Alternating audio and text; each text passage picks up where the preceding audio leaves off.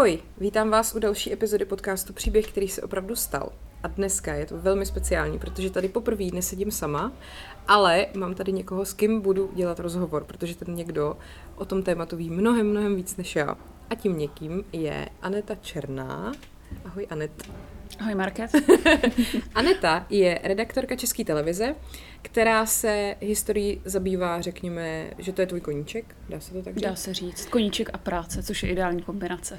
Takže ona, když prostě potká nějaký historický téma z moderních dějin, řekněme z 20. století, tak se tím ráda zabývá a ví o tom spoustu věcí a proto ji tady dneska mám. Sedíme v kavárně Davidského divadla, pijeme limonádu a, a já jsem si Anet pozvala, abych se s ní bavila o asi bych řekla, jedný z nejzásadnějších událostí moderních českých dějin, což je operace Antropoid, protože teď nedávno jsme si připomínali, dejme tomu, takovýto smutný výročí té události a nejen o Antropoidu, ale i o Heidrichiádě a o tom všem okolo. A Anet totiž zná ty příběhy, které se opravdu staly během tady toho celého. Ví o tom víc než jenom Gabčík, Kubiš, Heidrich a to je všechno. Takže se doufám, budu sofistikovaně ptát, jenomže ona je taková veřejnoprávní, já jsem proti ní takový kanál, takže to bude, bude sranda poslouchat. A hnedka na začátek. Můžu jenom říct, Market, já Můžeš. jsem jako ráda, že jsi mě pozvala, to ano. jsem chtěla jako poděkovat. A jsem hrozně ráda, že jsi vybrala zrovna tady to téma, protože já když jsem začala jako eh, dělat v novinařině to téma dějin a historie, tak první, co jsem vlastně dělala většího, tak byl seriál k 75. výročí operace Antropoid což bylo nějakých 20 článků, takže je to jako moje srdeční téma. Řekla bych, že jako, kdybych měla říct, o čem jako toho vím nejvíc v úvozovkách, protože nejsem historik, tak je to tohle. Takže jsem chtěla říct, že jsem moc ráda, že zvolila zrovna toto. Takže jsi prostě úplně nejpovolanější člověk, který jsem si k tomu mohla pozvat. A mě teda hned na začátek zajímá taková věc, kterou jsme se nikdy třeba v dějepise nedozvěděla. Proč se antropoid jmenuje vůbec antropoid, nebo jmenoval? Tak ony ty výsadky, každý ten výsadek měl nějaký svý krycí jméno, často to byly třeba chemické prvky nebo různý jiný slova, většinou to bylo jako jedno slovo, nebylo to nějaký spojení. A antropoid eh, znamená teda lidoop, je to v podstatě jako synonymum, ale překládá se to spíš v tomto kontextu jako zrůda podobná člověku. A ta zrůda podobná člověku měl být ten Heidrich, mm-hmm. který měl být jako v rámci právě tady toho výsadku odstraněný a zlikvidovaný. Takže mm-hmm. proto antropoid. To je zajímavé, že tohle to prostě nám nikdy nikdo jako nevysvětlil a vlastně si říkám, jestli vůbec jsme se tom, ten název jako takový učili v tom dějepise, protože já mám pocit, že jsem možná to začala vnímat až v dospělosti, když se to začalo omílat znova, to téma, nebo když se třeba natočil ten film. Ale jak vlastně vůbec celá, celý ten plán vzniknul, v čí hlavě to vzniklo a um, jak dlouho to trvalo, než vlastně došlo od toho, kdy, kdy si to někdo vymyslel k té vyloženě jako akci? Tak ono to trvalo delší dobu. Podle mě ten plán se zrodil třeba tak eh, kolem toho 40. roku, kdy se začaly v Británii formovat ty speciální jednotky, které se prostě potom cvičily tady v těch speciálních úkolech. A přesto jako ta příprava dá se říct, že byla taková spíš provizorní, protože třeba tady u toho výsadku, že bylo důležité, aby oni uměli dobře střílet a vrhat bomby, mm-hmm. což byl ten základní cíl, co oni měli udělat, odstranit toho Heidricha. Ale protože byla válka, tak byl prostě nedostatek munice. Mm-hmm. Takže při tom cvičení v té Velké Británii třeba mm, oni jako často nestříleli nábojema, ale prostě jako cvičili se v tom, jako že střílí, ale bez nábojů protože těch nábojů bylo fakt jako málo. Takže dělali jako ta, ta, ta, ta, ta. Takže se prostě jako cvičili spíš v tom, jak jako se bránit a podobně, Aha, takže jako jo. tohle je třeba taková zajímavost. No. Mm-hmm. A Teď jsem zapomněla, co jsi se ptala. V čí hlavě to vůbec jako vzniklo? Ten, Jasně, ten v čí hlavě to vzniklo. No tak eh, byla to exilová vláda a taky generál Moravec, mm-hmm. který samozřejmě tady v té akci jako operoval. A hlavním cílem, nebo říká se, že jedním z hlavních cílů bylo to, jako ukázat spojencům, jako na čí straně vlastně Československo je, protože mm-hmm. přestože Československo bylo jako obsazený nacistama a dalo se vnímat jako určitá oběť, tak nacistická propaganda pak naopak eh, dávala najevo, že Čechoslováci strašně jako ochotně s těma nacistama spolupracují. A naše vláda potřebovala ukázat, na jaké straně my tady stojíme, že sice jsme jako okupovaní, ale snažíme se prostě bránit, máme tady odboj a všechno a potřebovali hmm. nějakou jako viditelnou akci, jasně. něco velkého, co se dostane za hranice, i proto, že potřebovali, aby eh, potom spojenci Anglie a Francie zrušili své podpisy pod Mnichovskou dohodou. Jasně. Protože pořád v tom roce 42, třeba na jaře, tam ty podpisy ještě mm-hmm. byly a ta dohoda byla vlastně v platnosti. Mm-hmm. Takže to mělo fungovat jenom jako nějaký statement, jako že si od toho neslibovali, že zabijeme Heidricha, eh, německá říše jako se zřítí a všechno bude dobrý, jenom chtěli jako ukázat, že máme prostě tu sílu a tu odvahu a nic dál, protože museli vědět, že mm-hmm. se pak spustí jako uh, šílený peklo, že jo, pro ty lidi Praze i jako vůbec v, v Československu, když, mm-hmm. i když se jim to povede, i když se jim to nepovede. Mm-hmm.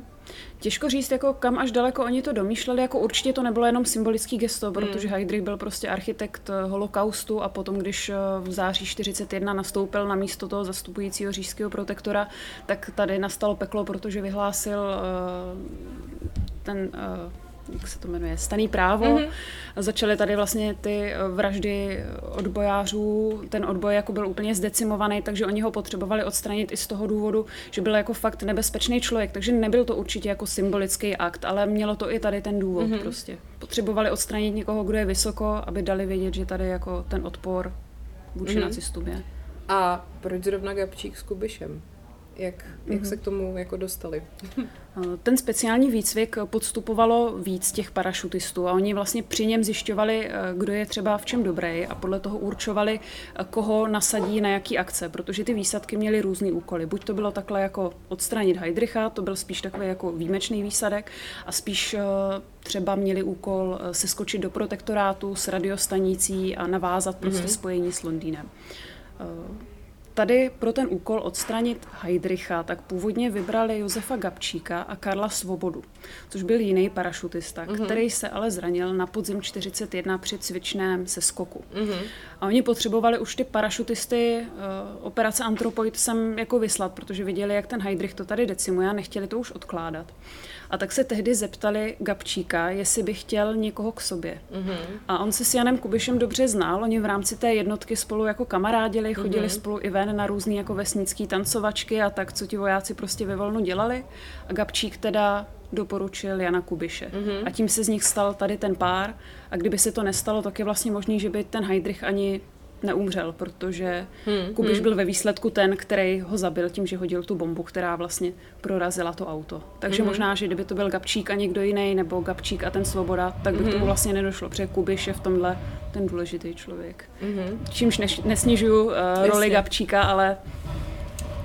Um, co si myslíš, že se o tom antropoidu jako málo ví, nebo se hodně zkresluje? Co, co by se mělo vědět?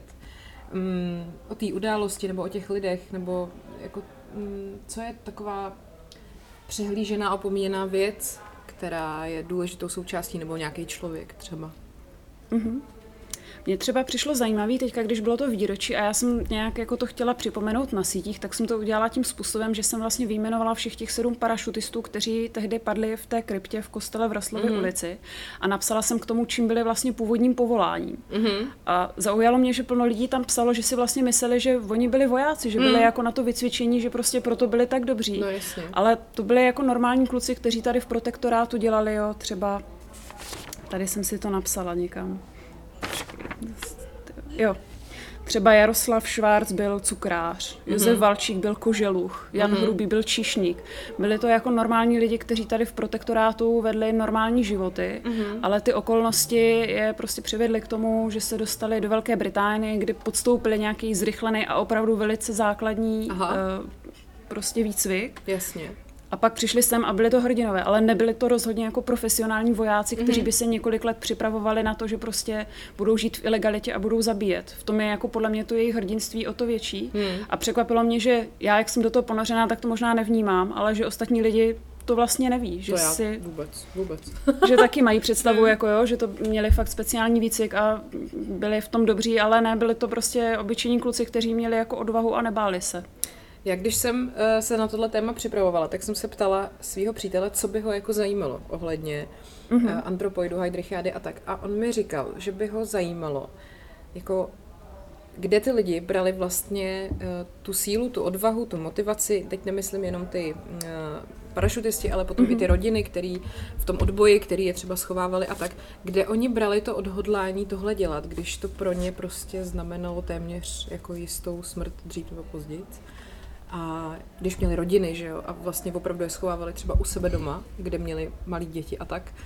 Uh, no, kde, kde jako kde, kde jak, to, to, jak to fungovalo? Jak to síť? fungovalo, jak to fungovalo mm. ta síť a jak to fungovalo v těch hlavách těch lidí, když jako si to představím, že bych prostě měla děti a dobrovolně bych šla do toho, že vlastně riskuju svůj život, jejich život, teď to vůbec nemyslím vůči těm lidem jako špatně, ale jako musí to být strašný vnitřní odhodlání, tak mm-hmm. um, jestli ta motivace fakt byla jenom prostě ta my se dožijeme jednou toho, že tady to celý skončí a bude, bude to jako dřív, než skončíme my, nebo... Mm-hmm. Podle mě tam jako zásadní roli v tom hraje to, že většina těch lidí z toho domácího odboje tady, tak byly sokolové. Mm-hmm. A navzájem se znali z toho sokola. Jasně. A v roce 41 v Dubnu, myslím, byl Sokol zakázaný. Mm-hmm. Nesměl prostě legálně tady fungovat. Ale přesto ty lidi okamžitě se začali zapojovat do těch mm. odbojových aktivit, které tady už byly. A ve chvíli, kdy se tady ocitli ti parašutisti, kteří potřebovali pomoc, tak to potom fungovalo tak a popisuje se to i podle těch svědectví, že prostě ti parašutisti třeba někoho znali, k někomu šli, ten je doporučil někomu dalšímu. A protože ti sokolové si navzájem důvěřovali, protože se znali z těch předválečných let, věděli, že mezi nima není prostě hmm, confident. Jasně. Tak to fungovalo takhle ta síť. Chceš počkat chvilku? No, dobrý pohodě. Mám vždycky, že při natáčení, když něco jede, tak musíme úplně počkat, tak mě to rozhodilo právě, jestli, jestli chceš nebo ne. Ne, ne, lidi jsou zvyklí slyšet pejska, cirkulárku, v pořádku. No tak jasně, je to živý, že? No, fungovalo to vlastně na tom principu, že to byly sokolové, že to byla v mm. podstatě skoro jednolitá skupina lidí, kteří se navzájem znali. Těch eh, podporovatelů, který eh, ty parašutisty ukrývali nebo jim dodávali jídlo a podobně, tak bylo jako zhruba asi 400, mluví se o 400 lidech, kteří teda nepodporovali jenom Kubiša a Gabčíka, ale obecně jako ty parašutisty, kteří tady kolem toho roku 42 se objevovali. Hmm. A 400 lidi... je hrozně moc, to jsem vůbec nevěděla, že jich bylo tolik. Protože je to já, hrozně moc. Já vždycky z těch všech jako um, dokumentů, filmů měla pocit, že jich je třeba nějakých jako 20. Mm-hmm. Víš, něco takového, ale 400 to je jako, jako mm-hmm. neuvěřitelné číslo. No, po, pokračuj. No, no, podle mě je to právě v tom přesně, jak říká, že v těch filmech, a nedá se jim to podle mě zazlívat, jako no, nemůžeš jasně. prostě říct a, a ukázat všech 400 postav, hmm. ale je nutný říct, že do toho počtu jsou prostě počítaný i celý ty rodiny, jasně. protože často se jako zapojovali celý že jo, tatínek třeba dělal nějakou tu skutečnou odbojovou činnost, dokázal třeba sehnat falešní dokumenty. A maminka se třeba zapojovala tím, že se o ty parašutisty postarala, třeba uvařila jim, nebo hmm. udělala takovou obyčejnou věc, že jim prostě jako vyprala. Protože ty parašutisti, když tady plnili bojový úkol, tak prostě byli vysazení v prosinci 41 a ten úkol spojili, splnili na konci, května, na konci května 42. Takže tady v podstatě žili a potřebovali i takový jako běžné věci a žili tady v ilegalitě, nemohli hmm, hmm, si tohle udělat jasný. běžně. Takže i tohle pro ně byla pomoc. Takže v těch 400 lidech jsou všichni tady ti, kteří plnili byť jako menší nebo větší, ale všechny prostě důležitý úkoly. Hmm. A já říkám navzájem, jako nemyslím si, nedá se říct, že těch 400 lidí se znali všichni navzájem, Jasně. ale jeden znal druhýho a navzájem si důvěřovali a proto to tak mohlo fungovat. A proto právě ve chvíli, kdy pak uh, nastala ta doba, kdy hledali Kubiše s Gabčíkem a nabízeli ty odměny, nebo naopak právě jako hrozili uh, tím vypitím celé rodiny, hmm. tak ty lidi nezradili, protože drželi při sobě, že to byl takový vlastně článek, který si navzájem důvěřoval. Hmm. A s tímhle tím vším jako počítala ta uh, exilová vláda, když tady to celý plánovala, jako oni věděli, že tady je prostě taková hustá síť toho odboje, který dokáže ty parašutisty takhle podpořit, takhle jim pomoct, než přijde ta samotná akce? Tak oni měli povědomí o tom, že tady nějaký svý lidi mají, kteří hmm. s nimi třeba nějakým způsobem přes ty vysílačky komunikovali. Ale ve výsledku to pak vypadalo tak, že každý vlastně ten parašutista, který tady skočil do protektorátu, tak měl nějaký doporučený adresy, kde se může hmm. hlásit a kde jsou lidi, kteří mu pomůžou. A ve výsledku ale to pak mohlo vypadat tak, že ten parašutista na tu adresu přišel, prokázal se nějakým tím smluveným heslem přes tu vysílačku hmm. předem domluveným a zjistil, že ten člověk už, eh, že ho dávno už zatklo, zatklo gestapo. Jo. A ten parašutista nemá kam jít, takže často to pak jako probíhalo tak, že někteří ty parašutisti, nav, parašutisti navzdory uh, varování třeba kontaktovali svoji rodinu, protože to hmm, byla jako jediná jasně. šance, jak tady nějakým způsobem přežít jako hmm. bez dokladů, hmm. bez bydlení a bez čehokoliv. Takže eh, jako exil v Británii měl nějakou jako představu, nějaký povědomí o tom, jaký lidi tady má a kdo z nich je ochotný pomoct. Hmm. Ale ve výsledku, když sem pak ti parašutisti doskočili, tak půlka těch lidí tady třeba už nebyla hmm. prostě, byli hmm. zatčení, byli v koncentráku, takže muselo se potom jako hodně improvizovat. Hmm. Někteří ty parašutisti, některé ty výsadky to zvládli, někteří na to naopak doplatili, hmm. že prostě nenašli ten kontakt a hmm. dopadlo to špatně hmm. potom. A ví se, jak teda vypadal ten jejich život těch pár měsíců předtím, než došlo k tomu atentátu? Co, co jako dělali celý mhm. dny třeba? Prostě se schovávali, byli někde doma a čekali. Nebo jako chodili po Praze. Jako mm-hmm. třeba v tom filmu, vím, v tom antropoidu to tak bylo v podstatě zobrazený. Mi přišlo, že si tak, tak, tak jako žijou mm-hmm. a, a čekají, než přijde ten den. Ale mm-hmm. nevím, jestli to tak bylo ve skutečnosti. No oni dlouho jako museli vlastně přemýšlet nad tím, jak se toho Heidricha zbavit, protože oni neměli jako přesný návod, mm-hmm. jako čekejte v zatáčce a hoďte na něj bombu, až prostě kolem pojede auto. Jako uvažovalo se třeba o tom, že na něj zaútočí, když eh, bude v divadle nebo když půjde do divadla. Mm-hmm. A oni jako se snažili právě zjistit, eh, kde by bylo jako ideální prostě na něj číhat a pokusit se ho jako zabít. Což jim zabralo docela dost času, mm-hmm. jezdili právě na obhlídky, zjišťovali, kudy jezdí jako z těch Břežan do práce na ten Pražský hrad, do práce v úvozovkách. Mm. Zjišťovali, hledali právě na té trase třeba nějaký ideální místo, jako kde by to udělali. A právě ta, zasta- ta zatáčka, kterou si vybrali, tak byla dobrá v tom, že byla hodně ostrá, takže byla jako předpoklad, že před tou zatáčkou to auto bude muset přibrzdit.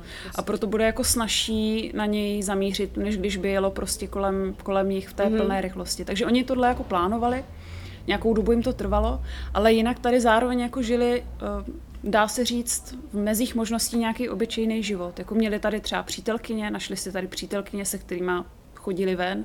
Nevím úplně, jestli je třeba nějaký důkaz, že byli třeba v biografu, ale hmm. chodili právě po městě a často ty přítelkyně využívali i k tomu, když potřebovali právě jít na nějaký místo to obhlídnout, Jasně. protože by byli jako nápadní třeba, kdyby šli sami mm-hmm. a taky využívali k tomu, že prostě takhle chodili ve dvojici a vypadlo to jako nějaká dvojice mm-hmm. na rande. Mm-hmm. Takže oni tady žili jako relativně v některých uh, aspektech jako normální život, protože si tady nacházeli opravdu přítelkyně. Mm. Ale nedá se říct, uh, což byla jedna z věcí, který se snažila třeba potom po válce akcentovat komunistická propaganda, že by jako půl roku nic nedělali, Jasně. užívali si těch peněz, který dostali na cestu, chodili tady za holkama a pak náhodou se jim to poštěstilo, že mm. prostě Heidrich jel v zatáčce.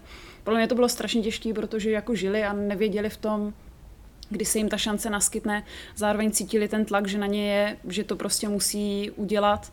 Bylo to strašně nebezpečné naplánovat a neměli opravdu jako žádný přesný návod na to, jak a kde to udělat. Museli si to vlastně vymyslet tady sami na koleni. Uh-huh. Uh, jaký byly povahově? Ví se to? Uh, jakože taky bývají znázorňovaný podle mě, ne jako schematicky, ale vždycky, vždycky uh, ten kapčík je takovej, řekněme, jako uh-huh. výbušnější, takovej jak bych to řekla, možná jako agresivnější, Kubiš je takovej jako hodnější, mi to mm-hmm. připadá, tak nevím, jestli je to pravda, jestli se to zakládá jako na pravdě. Já popravdě jako nevím úplně, jestli jsou nějaký jako věrohodný svědectví, které by je popisovali, jaký byly ve skutečnosti, tak Gabčík byl o trochu starší než hmm. Kubiš, tak bychom mohli třeba předpokládat, že byl trošku rozumnější, ale to není určitě něco, s čím by se dalo počítat.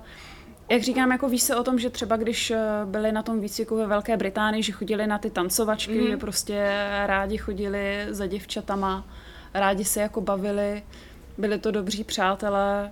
Podle mě to nebyli žádní prostě morousové, prostě normální kluci mezi 25 a 30. Hmm. Hmm. Uh, když tady furt omílám ty filmové zpracování, Mm-hmm. Jak na tebe vůbec působí? Já teda takhle viděla jsem dvě, to, ten starý český černobílej film, ten se jmenuje Atentát. Atentát, že jo? Mm-hmm. A ten americký antropoid. Mm-hmm. A musím říct, že mě teda hrozně vlastně ten antropoid mile překvapil, že jsem čekala takovou tu klasickou americkou patetickou slátaninu bez nějaký znalosti toho, jak to tady jako vypadalo, fungovalo a tak. A samozřejmě teda až na pár jako záběry, záběrů na Aňu Geislerovou, jejího ducha ve vodě, nebo co to bylo, to mi přišlo úplně zbytečný, tak, tak mi to vlastně přišlo až překvapivě jako dobrý, ale zase nejsem jako člověk, který se v tom tématu mega orientuje, takže nevím, co všechno tam bylo jako uh, filmařská, řekněme, licence a co bylo jako mhm. podle pravdy. Jestli tě tam něco třeba překvapilo mile, něco naopak nemile. Hm. Já myslím, že to zpracování je takový jako docela milý a dobrý v rámci možností a v rámci těch ostatních zpracování, které jsou. Samozřejmě jako jsou tam některé věci, které neodpovídají úplně pravdě, fakt je tam něco jako trošku jako přibarvený. Zároveň přesně, jak si říkala, eh, je tam prostě jenom pár lidí z toho domácího odboje, což mm. pak může působit tak, že tady jako bylo pět lidí, kteří jim pomáhali a nikdo jiný ne a přitom to byly ty čtyři stovky. Ale přijde mi to jako, že tam není nějaká zásadně jako vyloženě lež, nějaká hmm. jako hloupost, co by když se na to podíváš, tak by si to pak zapamatovala a měla prostě dojem, že to bylo takhle a bylo to úplně hmm, jinak. Hmm, hmm. Jako co se týče té Ani Geislerové, tak to jsem taky nepochopila, protože takhle to jako nebylo, tak jak tam byl ten konec, jak ona tam umírala, to jako bylo taky trošku přibarvený, protože vlastně obě ty přítelkyně, jak Kubišova, tak Gabčíkova, ty skutečné, tak byly pak uh, zavražděný v tom Mauthausenu, v tom mm. koncentráku. Mm. Potom, co je samozřejmě vytěžili, pořádně jako vyslechli, potrápili, stírali, tak potom byli popravený, nebo nechci říkat popravený, protože to nebylo po právu, ale byli zavražděný v tom koncentráku v Mauthausenu. Takže tohle tam bylo třeba přibarvený. Mm. Ale myslím si, jak se ptala, že tohle je prostě jako zpracování, který je podle mě docela dobrý, Eh, jako poradce tam eh, byl i jeden můj známý z vojenského historického ústavu, takže vím, že on by tam jako nedovolil nějakou vyloženě jako blbost, aby, tam, aby tam byla. Samozřejmě potom na tom je, jestli třeba režisér mu mm. prostě, že jo, neodporuje a něco tam nedá. Ale tady z toho hlediska vím, jako, že se snažili, aby to bylo mm. jakž takž nějak historicky přesný. Mně zrovna přijde, že tohle úplně vystihuje to, proč já jsem ten podcast zašla točit uh, a to, co mám vlastně v popisu na těch podcastových aplikacích, že ty nejneuvěřitelnější příběhy jsou ty, kterých se opravdu staly a že prostě tohle vlastně ani nepotřebuje žádný přikrášlování, protože je to mm-hmm. prostě tak jako unikátní událost, že není třeba k tomu něco hollywoodské jako dokreslovat až teda na Aňu Geislerovou. a když se teda posuneme přímo k tomu dni, eh, kdy mm-hmm. se to stalo, já jako upřímně řečeno, přesně jak jsem to viděla v tom filmu, oni stojí někde v zatáčce, nějak něco vystřelí, hodí, nějak se to stane. Ale vím, že tam byl nějaký problém, že se tam mm-hmm. něco nepovedlo tak, jak mělo. Mm-hmm. A taky okolo toho asi kolují nějaký fámy, které zřejmě nejsou pravda tak mm-hmm. jak to teda bylo? Přesně, to, to říkáš úplně přesně a podle mě jako část tady těch fám nebo těch představ o tom, jak to bylo nebo ne, tak si lidi právě utváří z těch filmů. Mm. Což je z toho nevidím, protože neexistuje žádný filmový záznam toho, jak to tehdy vypadalo, je jenom mm. pár fotografií. A je pravda, že kdybych mohla rozebrat jako všechny ty představy, co o tom jsou, tak třeba v tom filmu z roku uh, eh, 63 nebo mm. 64, teď si nejsem jistá ten atentát, ten černobílej, tak tam je třeba fáma, o které historici vůbec třeba neví, kde se vzala. Mm. A to je to, že Valčík měl dávat to znamení zrcátkem, že Heidrich už jede. Jo. Mm-hmm. A je to strašně jako omílaný, i občas se to prostě objevuje třeba v médiích, jako že tam byl Valčík, který jim něco jako měl signalizovat. Mm-hmm. Ale jednak jako uh, badatel Jaroslav Čvančara zjistil podle mm, záznamu v Klementínu, že ten den nesvítilo sluníčko. Takže mm-hmm. zrcátkem by jim těžko něco jako Jasně. naznačil. A na druhou stranu Valčík eh, byl už tehdy hledaný gestapem, který mělo v té době už nějaký dva nebo tři měsíce jeho fotku a intenzivně ho hledalo. Jo. Takže Kubiš s Gabčíkem by byli jako fakt blbí, kdyby Jasně. si tady toho člověka vzali sebou a poutali tam na sebe pozornost. Aha. Jak si říkala právě, co se týče uh, té střelby nebo toho, co hmm. se tam nepovedlo, tak v těch filmech uh, to bývá často zobrazený, takže je tam ten Gabčík, který měl samopal a Kubiš, který hmm. měl tu bombu. A Gabčík většinou v těch filmech uh, se tam tak jako strašně okatě vrhá před to auto, hmm. který před ním prostě najednou zabrzdí a on chce střílet hmm. a nejde to. Hmm. To taky jako dokázali prostě historici a badatelé, že tohle prostě není možné, že kdyby on před to auto skočil, tak, to auto ho prostě přejede. No, jo? A ještě navíc jako ve zprávě gestapa, kterou je teda potřeba brát trošku jako s rezervou, tak je, že uh, Gabčík střílel na Heidricha asi ze vzdálenosti 1,5 metru. Mm-hmm. A odpovídá to podle těch zkouškách na místě, že prostě stál u kraje toho chodníku. Mm. A jak kolem jelo to auto, tak on se přitom prostě otáčel a chtěl na něj střelit. Mm-hmm. No a jak se ptala, co se tam jako nepovedlo, co se tam stalo, tak právě ten samopal, ten Stengan, tak eh, nevystřelil. Mm-hmm. Respektive Gabčík uh, nestřelil. A strašně dlouho se jako přemýšlelo, jako proč nestřelil, mm-hmm. protože on nestřelil a pak až teprve Kubiš hodil tu bombu, která vlastně to auto poničila. A... Náhradník Kubiš. Náhradník Kubiš, mm-hmm. který to vlastně celý zachránil. No. A co se týče teda té zaseklé, zaseklé e, zbraně, toho zaseklého samopalu, tak se dlouho jako přemýšlelo, jako proč to jako nevystřelilo. Hmm. A komunistická propaganda tehdy jako strašně razila myšlenku, že Gabčík nevystřelil, protože na poslední chvíli se z toho složil a zjistil, že to jako nezvládne. Mm-hmm. Protože oni chtěli to jejich hrdinství strašně jako snížit, že to vlastně byli jako nějací zbabělci, kterým se to povedlo náhodou a pak kvůli ním tady akorát umírali jako zbyteční lidi. Jasně. Takže tam objevovala plno, plno takových lidí, plno takových jako informací a tohle využili zrovna k tomu, mm. že Gabčík prostě ve chvíli rozhodující, jako kdy měl ukázat tu statečnost, tak prostě řekl, ne, já prostě nestřelím, prostě ne. Mm-hmm. A Kubiš to potom akorát zachránil. Mm-hmm. No ale teprve v roce 2000 2015 archivář Vojtěch Šustek našel eh, našel zprávu. Konkrétně to byl koncept zprávy protektorátní policie pro gestapo, mm-hmm. která popisuje nález toho samopalu na tom místě. Mm-hmm. A oni udělali expertízu, rozebrali tu zbraň a zjistili, že je tam v komoře toho Stenganu zaseklej náboj. Mm-hmm. To znamená, že ten Gabčík střelit chtěl a střelil, Jasně. ale ten náboj prostě nevyšel. A ví se to i z toho důvodu, že tehdy ta zbraň, ten Stengun byla relativně nová a ještě mm-hmm. se jako nebyla až tak známá, jak s ní prostě dobře zacházet. A až později se zjistilo, že když se jako do toho Stengunu dá plný náboj, pln, jako když se to naplní prostě nábojema na maximum, takže ta zbraň se zasekne. A proto je lepší tam dávat třeba o dva až tři náboje míň. Mm-hmm. Jenomže to tehdy ještě nevěděli, když ta zbraň byla nová, oni to vyfasovali jako novinku, prostě dali jim tady na cestu do protektorátu něco, aby jako mm-hmm. mohli prostě toho Heidricha pěkně jako potrápit. No a přitom to potrápilo je sami. Mm-hmm. Ale výsledkem teda je, že Gabčík eh, na poslední chvíli nějak si to nerozmyslel, prostě nesesypal se z toho, vystřelit chtěl, ale prostě ta konstrukční chyba té zbraně mu to nedovolila. Mm-hmm. Když potom teda k tomuhle došlo, tak uh, Heidricha vezli do nemocnice, předpokládám. Mm-hmm, na Bulovku. Na no. Bulovku a oni dva teda uh, se prchali schovat. Mm-hmm. A schovali se kde?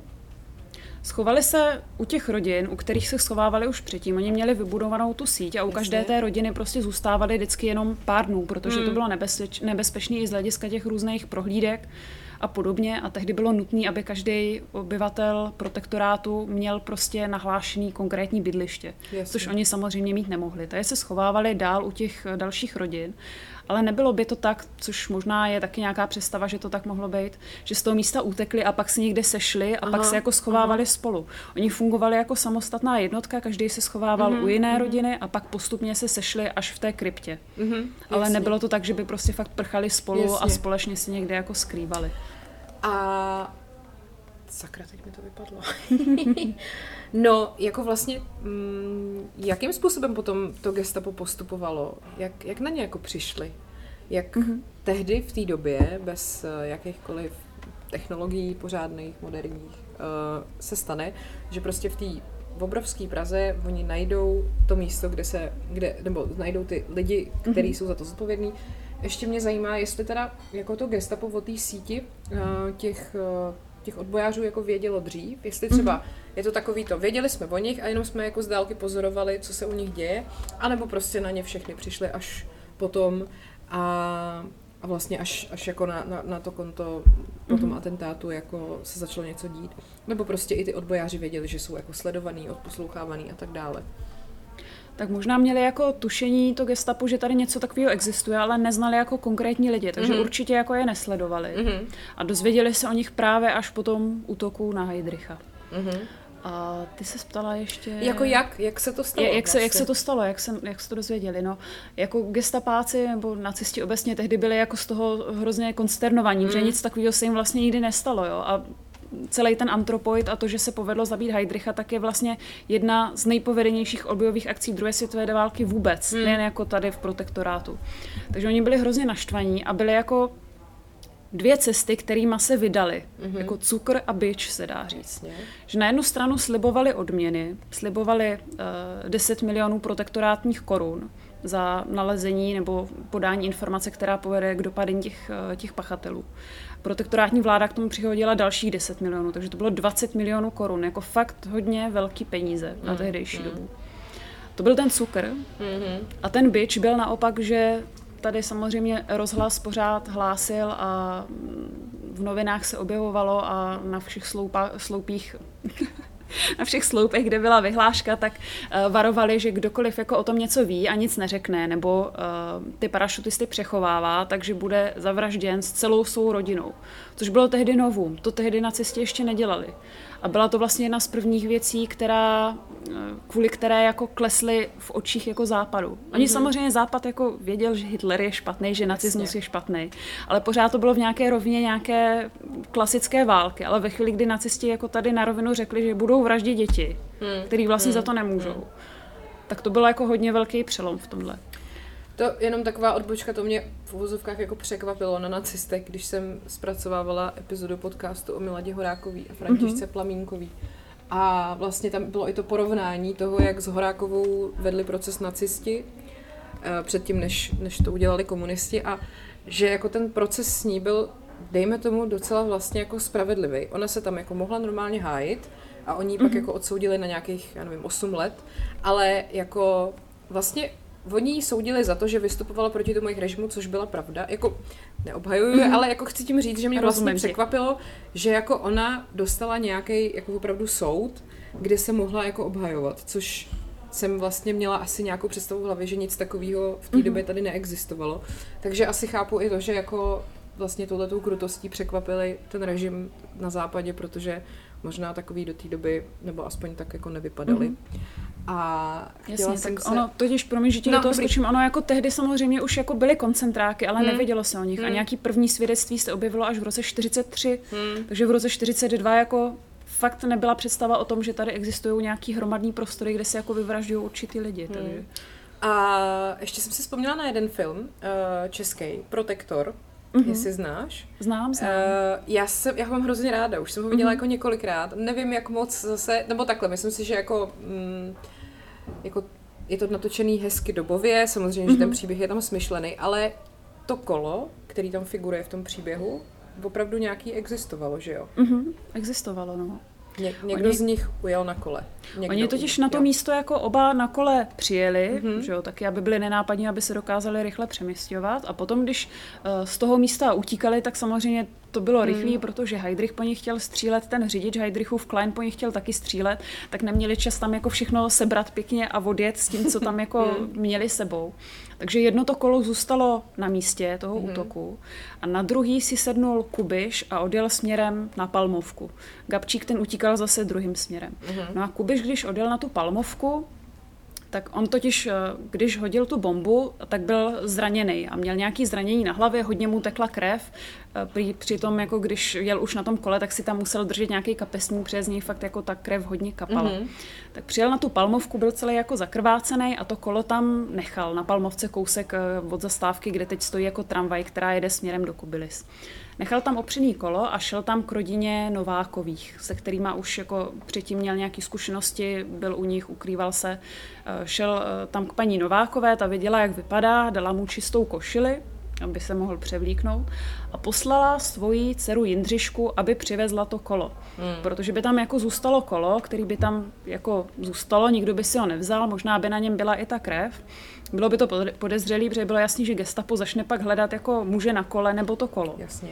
A tak poslala tu dceru Jindřišku, aby to kolo odklidila.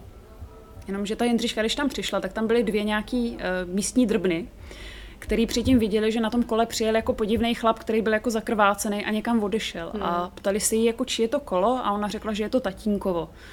A jim se to jako nezdálo, ale neříkali nic, tak ona vzala to kolo a odešla pryč. Byla ještě tak fikaná, že šla jako ne přímou cestou domů, protože na té Palmovce bydlela eh, v ulici Novákových, která se teď jmenuje, jmenuje po nich. Eh, nešla přímou cestou, ale obcházela to. Byla, jí bylo 14 let a byla jo. jako tak eh, mazaná, že jí prostě došlo, že by neměla jít přímo, aby jako neviděli, kam jede. Hmm. Takže to obcházela trošku tu Palmovku a dovezla to kolo teda domů. Ale bohužel jako tady ty dvě drbny to potom udali na gestapo, když se samozřejmě začalo jako hledat to kolo a gestapo se ptalo, jako neviděli jste podivního krvavého chlapa na kole, tak tady ty hmm. dvě ženský si na to vzpomněli. Udali tam to, že viděli nějakou dívku, která to kolo hmm. potom odklidila. A gestapo potom, myslím, že to bylo 3. června 42, tak udělalo strašně velký zátah v Libni na děvčata kolem toho věku 13-14 let a zatkli 250 holek tady z té oblasti. Mezi nima byla i ta Jindřiška. Všechny je odvezli do Pečkova paláce na úřadovnu gestapa. Tam byly tady ty dvě drbny, z pozadí, říká se, že spoza nějaké opony nebo možná nějakých dveří s kukátkem, mm-hmm. tak eh, se dívali na ty děvčata, který jedna po druhé vodili z jedné strany na druhou to kolo. Mm-hmm. A ty drbny je jako měli poznávat a měli říct, která to je. A mezi těma dívkama, co tam takhle chodili, byla i ta Jindřiška. Mm. A i když říká se, nevím, tohle podle mě není jako potvrzený, že maminka ji, aby ji uchránila, protože si byla vědoma toho, že je to nebezpečný, že jí prý jako ostříhala vlasy, možná jako snad i nabarvila, aby nebyla k poznání. Tak přestože ta Jindřiška tam takhle chodila, tak ty dvě drbny ji nepoznali. Těžko mm-hmm. už říct, jestli jako nepoznali schválně, protože si třeba uvědomili, že ji nechtějí ublížit, nevidím jim do svědomí, ale uh, věc je ta, že vlastně tehdy nikoho neidentifikovali toho 3. června a ta Jindřiška to zvládla. Já si vůbec nedodu představit tu 14-letou holku, která tam chodí s tím kolem a čeká, jako kdy řeknou, to si byla ty a teď prostě umřeš a umře celá tvoje rodina za tohle. Myslím si, že si vůbec nedokážem představit, jako co se v hlavě té 14-leté hmm. holky tehdy odehrávalo. Ale tohle ještě přežila naštěstí. Hmm. A takže jsme teď se dostali do momentu, kdy teda uh, už jsou někde schovaný mm-hmm. a, a gestapo začíná... Ty si ještě možná říká tu zajímavou věc a to jsme vlastně neprobrali, jakým způsobem oni se dostali k těm informacím, kde oni jako jsou, hmm, nebo hmm. co jim vlastně jako... Já jsem si tady ještě našla, abych to citovala přesně, ještě mi to přišlo uh, zajímavé k tomu všemu, když uh, utíkali na kole a k tomu protektorovi, tak to vlastně mm-hmm. na mhm. začátku toho filmu je uh, Hitlerův citát Čech je cyklistou, jenž se nahoře hrbí, dole však šlape. Mně to mm-hmm. přijde mhm. hrozně, hrozně jako zajímavý, jak to vlastně tak jako všechno do sebe zapadlo. A Ale jo, ono to přesně mě... takhle bylo totiž. Mm. A on to potom aplikoval i ten Heidrich, protože uh, on Přestože i když tady nastoupil v tom září 41 a začal decimovat ten odboj, tak si strašně chtěl naklonit ty obyčejný lidi. Mm. A proto začal pořádat uh, takový ozdravný pobyty pro dělníky, mm-hmm. posílal je do lázní a chtěl vlastně tím dát najevo, jako že ti Češi ho vlastně mají rádi, že chtějí jenom, jak se říká, jako klid na práci. To bylo taky takový mm-hmm. ustálený mm-hmm. jako spojení. Takže to, co říkáš, jako ten citát od toho Hitlera, tak oni tak mysleli, že to jako bude, že jim tady jako dají těm dělníkům nějaký jako výhody, nějaký třeba uh, lístky navíc na cigarety, když mm-hmm, byl mhm, ten přídělový jasně. systém a tak, a že prostě oni pro ně budou pracovat, budou chodit do těch továren, kde budou vyrábět mm. to, co oni potřebují. Takže mm. takhle oni o nás smýšleli, jako mm. o, jak řekl mi jeden historik, o užitečných hospodářských zvířatech. Mm-hmm. No, takže jo, vidíš, tak uh, jakým mm-hmm. způsobem oni se teda uh, o, těch, uh, o těch atentátnicích dozvěděli? Mm-hmm. Oni se fakt jako strašně snažili najít někoho, kdo jim řekne byť jakoukoliv informaci, protože přestože tam bylo docela dost svědků na tom místě, protože zrovna kolem jela tramvaj, která byla plná lidí, kteří jako tohle všechno mm. viděli, tak uh, pořád jako neměli nic. A hlavně jako se jim nehlásili moc takový ty lidi, jako, kteří měli být jako do toho odboje zapojení, na což oni jako spolíhali, že někdo z té skupiny, těch 300-400 prostě povolí hmm. a buď prostě mm, pod jako slibem beztrestnosti nebo kvůli těm penězům, že prostě něco řekne. Ale nic takového se v podstatě nestalo. Což je úplně neuvěřitelné. Je to úplně neuvěřitelné. ten počet těch lidí. Jako nikdo, je... nikdo prostě nezradil. A ještě je třeba důležitý říct, že i ty lidi, co potom svědčili, co na to gestapo jako přišli a byli to třeba ti, co jeli v té tramvaji, mm. nebo byl tam třeba jako trafikant, který to viděl, mm. měl trafiku mm. opodál, tak často na to gestapo přišli, protože to gestapo vyzývalo, aby tihle konkrétní lidi přišli a že když nepřijdou, takže prostě to pro ně bude znamenat nějaký trest. Hmm. A v těch dochovaných uh, záznamech výslechových tady těch lidí je, že oni tam prostě říkali, že nic neviděli, neví, jak ti muži vypadali, zapomněl jsem doma brýle, prostě nevím. Je vidět, že ty lidi jako přišli, aby třeba ochránili sebe, mm-hmm. ale ne proto, že by chtěli jako je udat a Jasně. pomoct tomu gestapu. Takže ono se pak jako říkalo, jak tady Češi strašně ochotně tam chodili jo, a všichni hmm. z místa prostě přišli a chtěli jako tomu gestapu pomoct, tak to vůbec prostě nebylo. Samozřejmě, že tam bylo i pár jedinců, kteří jako něco udali a nějaký popis jako dali a chtěli asi jako hmm. pomoct. Hmm. Ale rozhodně to nebyla většina a často tam chodili právě pod tlakem, jako že měli spíš strach o sebe, než že by chtěli někomu, někomu uškodit. A ty jsi mi psala o příběhu té jedné paní z té mm-hmm. tramvaje, která jo, jo, jo. to viděla a... No jasně. To, to je můj oblíbený příběh, který je podle mě naprosto hodící se do jakýhokoliv filmu. Ten by podle mě jako zvládnul jako být příběhem jenom sám o sobě, mm-hmm. protože je to úplně naprosto neuvěřitelný. Je to paní, která se jmenovala Marie Navarová a jela právě kolem tou tramvají, když byl ten útok na Heidricha.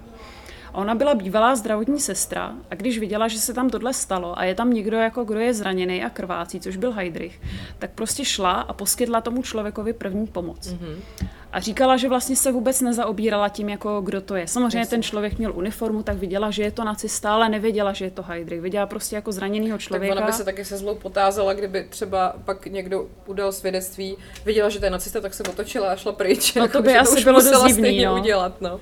Prostě Jasně. jako k němu, k němu šla, zjistila, jako co mu je. Myslím si, že v těch, eh, v těch zprávách nebo v těch výsleších je, že mu pomohla nějak, aby se posadil do toho auta, pak ještě společně se strážníkem, který byl na místě, tak tam zastavili eh, nákladní auto a poslali toho Heidricha do nemocnice na tu bulovku. Mm. A tím vlastně její role tady v tomhle končí. Jo, ona nějak mu tam nepoklonkovala, nic mm, prostě nedělala, mm, zase se otočila a z toho místa normálně prostě odešla. Ale Heidrich potom udal, že tam byla nějaká taková paní, která mu měla údajně pomoct mm. a gestapo potom, když skánělo ty svědectví, tak hledalo konkrétně tady údajně nějakou paní. Měli jako její popis, jak vypadala, jaký měla vlasy, co měla na sobě. A zase pod tím tlakem prostě přihlaste se, musíte se přihlásit.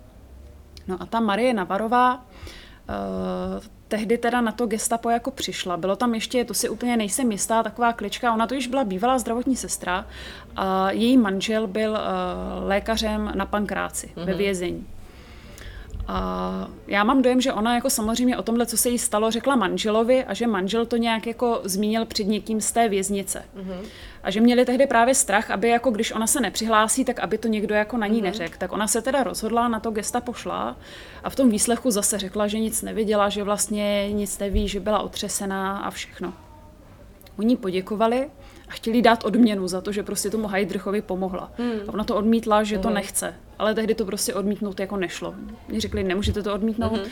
Tak ona teda si ty peníze vzala, ale dala je na knížku s tím, že je použije po válce na to, aby se vystavil dětský domov. Hmm. Na ty peníze prostě nesáhla. Hmm. Nějak si je ne, jako neužívala tu odměnu prostě. Její jméno potom vyšlo i v tisku s tím, že je prostě jednou z těch, kteří dostali peníze z té odměny za dopadení pachatelů Heidricha. Hmm. Hmm. Byla prostě v podstatě označená jako zrádkyně, která, která jako tomu gestapu pomohla. Ale Možná řeknu, jak to bylo po válce. Po válce samozřejmě tohle byla úplně jasná věc, všichni si pamatovali, nebo ti, kteří si to měli pamatovat, tak věděli, hmm. že zrovna Marie Navarová byla uvedená mezi těma, kteří dostali odměnu za dopadení pachatelů, kteří měli zabít Heidricha. Takže Marie Navarová potom šla eh, před ten retribuční soud, kde ji soudili jako kolaborantku. Hmm. Dostala, tuším, 8 let, její manžel byl souzený, taky dostal nějaký trest. No a ona potom žila v tom vězení, vím, že tam měla potom nějaký jako vážný zdravotní problémy, potřebovala uh, jít na nějakou operaci, což tehdy komunisti ji zakázali, takže tam trpěla prostě dál.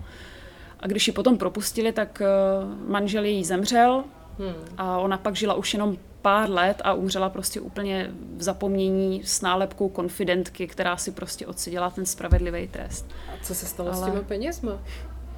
Ty peníze ji podle mě zabavily, hmm. protože většinou, když v těch retribučních procesech někoho takhle odsoudili, jo. tak to bylo i s propadnutím majetku. Ale aby přišel jakoby ten plot twist, aby bylo vidět, jako proč vlastně to tady vyprávím a v čem je to tak zajímavý, tak ta Marie Navarová ve skutečnosti byla zapojená do odboje.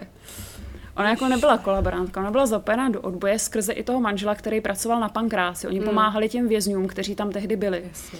Eh, pomáhali jim, eh, nosili jim prostě zprávy od rodiny, Marie Navarová jim nosila různě potraviny, přilepšovala jim a hmm. na oko se manželé přátelili právě jako s nacistickým eh, vedoucím té věznice, od kterého zjišťovali takové věci typu jako kdy má jet další prostě vlak do koncentráku, aby varovali ty vězně předem, aby se třeba stihli jako rozloučit s rodinou nebo podobně. Hmm. Takže ona byla zapojená do odboje, na to jim dokonce nacisti koncem války přišli a oba manželé Navarovi skončili jako v Terezíně v koncentráku. Ale naštěstí se dožili konce války, no ale po válce teda přišel jako najednou tady ten soud, že se teda objevilo, že Marie by měla být jako kolaborantka. Ale přece někde musel být důkaz toho, že byla v tom odboji. To by, no to by jí ten byl, u toho soudu? To je, to je jako market na tom úplně to nejhorší, hmm. že když jako se podíváš, já jsem jako viděla ten soudní spis, když uh, ten soud rozhodoval o tom, jestli teda jako byla nebo nebyla kolaborantka. A je tam strašně moc svědectví. Jako oni to vyšetřovali docela dobře, mi přijde, nebo ten soud to tak jako hmm. dobře posuzoval. Jenomže jako tři čtvrtiny těch svědectví jsou v její prospěch. Mm-hmm. A říkají, že ona jako nebyla kolaborantka. Jsou tam prostě svědectví těch vězňů z pankráce, kterým mm-hmm. oni pomohli a kteří přežili válku, mm-hmm. tak mhm. dosvědčili, že prostě oba manželé jim jako pomáhali. Jsou tam svědectví dalších těch lidí z odboje, kteří přežili. Velká část teda samozřejmě mm-hmm. během války padla, tak už nemohli nic dosvědčit. A jsou tam i svědectví z toho Terezína, kde ti vězni vzpomínají na to, jak jim Marie Navarová, jako bývalá zdravotní sestra, jako hrozně pomáhala, mm-hmm. jak se tam o všechny starala, když byl někdo nemocný, že ho jako ošetřovala. Mm-hmm. Fakt jako tři čtvrtiny tady těch svědectví u toho retribučního soudu jsou v její prospěch. A říkají, že ona prostě jako fakt byla jako odbojářka, nebyla to žádná kolaborantka, všechno jako to, co bylo, tak eh, se stalo prostě z toho důvodu, jak jsem říkala. Ale přesto ten soud rozhodnul o tom, že kolaborantka je. A je to proto, nebo říká se, že je to proto, že ona se za války právě seznámila i s Mladou Horákovou, která na Pankráci hmm. tehdy byla. A měli k sobě jako politicky hodně blízko. Hmm. A ta doba kolem toho roku 48, kdy byl ten uh, hlavní proces právě s, jako s Marí Navarovou, tak už byla ta, kdy se jako nehodilo být přítelkyní Milady Horákové. Takže bylo to pravděpodobně tak, že ji odsoudili i proto, že se báli, že by ona se mohla začít třeba taky nějakým způsobem jako politicky angažovat a že by mohla být jako nebezpečná prostě i v tom dalším protikomunistickém mm, odboji, protože už měla zkušenosti z války. Takže ji odsoudili a mě na tom vlastně nejvíc jako mrzí to, že ta paní prostě si protrpěla strašně mm. moc, nikomu jako cíleně neublížila a ještě umřela s tou nálepkou kolaborantky. Mm, mm, mm že když jako už umřeš s tím, že víš prostě, že ostatní a celý okolí tě má jako za někoho, jo. kdo pomáhal Heidrichovi. Hmm. Odsedíš si za to prostě trest ve vězení. Muž ti zemře, protože byl úplně prostě zdrcený a taky mu to zdraví prostě v tom vězení úplně zničili. A ona vlastně nic neudělala. Ona naopak jako hmm. byla dobrá, jo. No a proto jsme tady my, abychom tyhle příběhy vyprávěli, aby se to vědělo, jak to bylo doopravdy. Ale jako to, to jsou, to by přijde jako úplně nejsmutnější osudy těch lidí, který právě přesně jako i třeba ta Horáková, prostě soudili nacistický režim, a pak je soudili i komunistický režim a jako ani jednou vlastně nemohli jako z principu dopadnout dobře, což je strašný, mm-hmm. že jo. Um, a když se teda vrátíme uh, k antropoidu, mm-hmm. tak uh, jak dlouho vlastně trvalo ta, jakoby, jak dlouho bylo mezi tím, kdy se to stalo, ten atentát, a, mm-hmm. a než je, jako na ně přišli, že jsou to tyhle ty konkrétní lidi. Mm-hmm. A já třeba si z toho černobílého filmu Atentát asi nejvíc pamatuju ten závěr, uh, tu, tu střelbu v té kryptě a tak. A tam je to, jestli si to pamatuju správně, tak hodně jako do detailu, hodně jako dlouhý úsek toho filmu je vyloženě jenom o tom, do jaké míry se taková věc jako dá rekonstruovat, jako mm-hmm. jak se vlastně přišlo na to, co se tam přesně dělo, když to vlastně nikdo nepřežil. Mm-hmm. A no a tak, tak nechám tě mluvit. Mm-hmm. Já jsem ráda, že zmiňuješ právě tu střelbu v těch filmech, protože to je další takový mýtus, uh-huh. který se prostě jako objevuje, ale zase jako těm filmařům to nezazlívám, protože je jasný, že ten film musí být jako něčím zajímavý mm. a akční a tady ta scéna k tomu prostě vybízí. Ale fakt je, že tam ti parašutisti, všech těch sedm, co tam byli, tak neměli v té kryptě k dispozici ty samopaly, ty stengany, mm-hmm. to tam neměli. Mm-hmm. Jo, to se ví, protože samozřejmě uh, nacisti byli pořádní a precizní, takže si pak udělali soupis, co všechno v té kryptě jako se našlo. A samopaly tam nebyly. Mm. Našlo se tam asi 20 pistolí, jestli si to pamatuju dobře. Ne, 11 pistolí, 11 zbraní a do každé asi 20 nábojů. Mm. A celý ten boj i tak, jak je v tom filmu zobrazený, vypadá dlouze. On fakt trval jako sedm hodin. Hmm. Jo? Na to, že to bylo jako sedm chlapů, který byli schovaní prostě na kuru kostela a v kryptě a proti ním bylo 800 nacistů. Hmm. Tak jako sedm hodin je fakt jako dlouho. Bylo to jako i proto, že oni je chtěli dostat živý, takže nechtěli Jasně. úplně pálit, aby je tam prostě pokosili, chtěli od nich informace. Takže, jak jsi říkala, ta střelba, jako v těch filmech to vždycky za, jako vypadá, jak tam prostě oni pálí jako do těch nacistů. Bylo to spíš tak, že jako sem tam prostě byla nějaká střela, spíš jako ale vyčkávalo. spíš jako vyčkávali a čekali, co hmm, bude. Hmm. A to jsme skočili, uh, protože já to i vidím tady v tvých poznámkách a mhm. samozřejmě mm-hmm. jsem se na to chtěla zeptat. Uh, Karel Čurda, to je asi jméno, který si my všichni pamatujeme z toho dějepisu, když už Gabčík, když už Kubiš, tak si pamatujeme mm-hmm. i Čurdu. Víme, že to byl zrádce, ale vlastně nevíme vůbec uh, nějaký jako pozadí toho, mm-hmm. jak, to, jak, to celý, jak to celý bylo.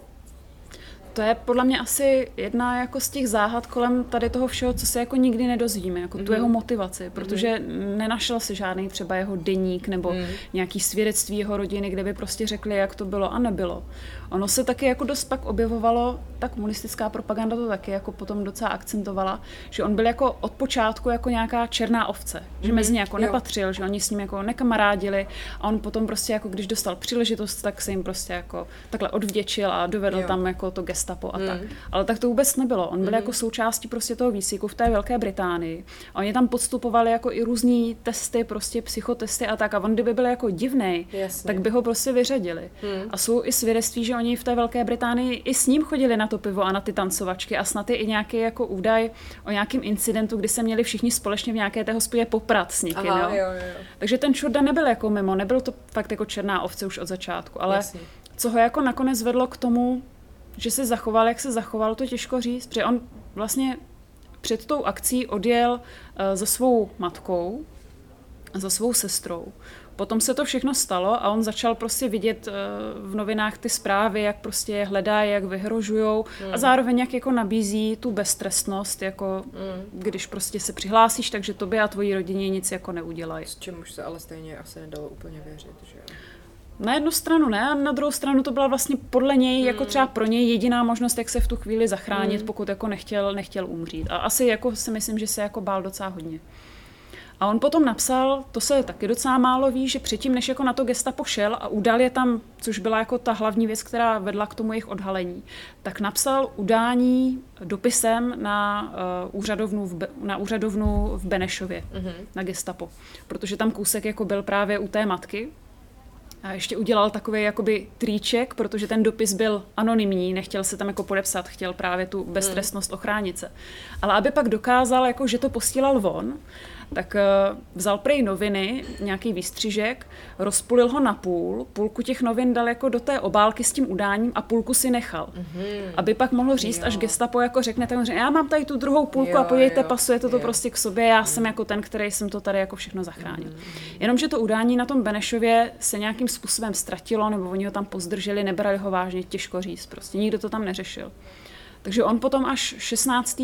června 1942 přijel zpátky do Prahy a šel teda osobně na to gestapo je udat. Hmm. A spekuluje se o tom, jako, mm, co tam mohlo jako hrát tu roli. Jestli jako ty peníze, jestli jako mohl chtít, nebo chtěl vyloženě jako tu beztrestnost, dlouhou dobu se mluvilo o tom, že to byl jako tlak rodiny, že ta matka s tou jeho sestrou na něj tlačili, aby se šel prostě jako udat, aby je zachránil, ale to všechno jsou jako domněnky, nic prostě tomu nenapovídá, on potom v těch eh, výsleších eh, to neuvádí, uvádí tam jako, že viděl v novinách, že prostě nacisti zatýkají a vraždí a jako, že z toho mohl mít strach, ale co byla jako ta hlavní pohnutka, tak mm. to se prostě neví. Mm. Ale důležité je, že vlastně až tady to jeho udání, toho 18. ne, pardon, 16. června, tak bylo vlastně to, který je dovedlo na tu stopu. Oni do té doby 19 dní po tom útoku, protože ten se stal 27. Mm. května, mm. 19 dní po tom útoku neměli vůbec žádnou mm. zprávu, žádnou informaci. To právě, jsem, to právě jsem se původně vlastně na tohle ptala, jako,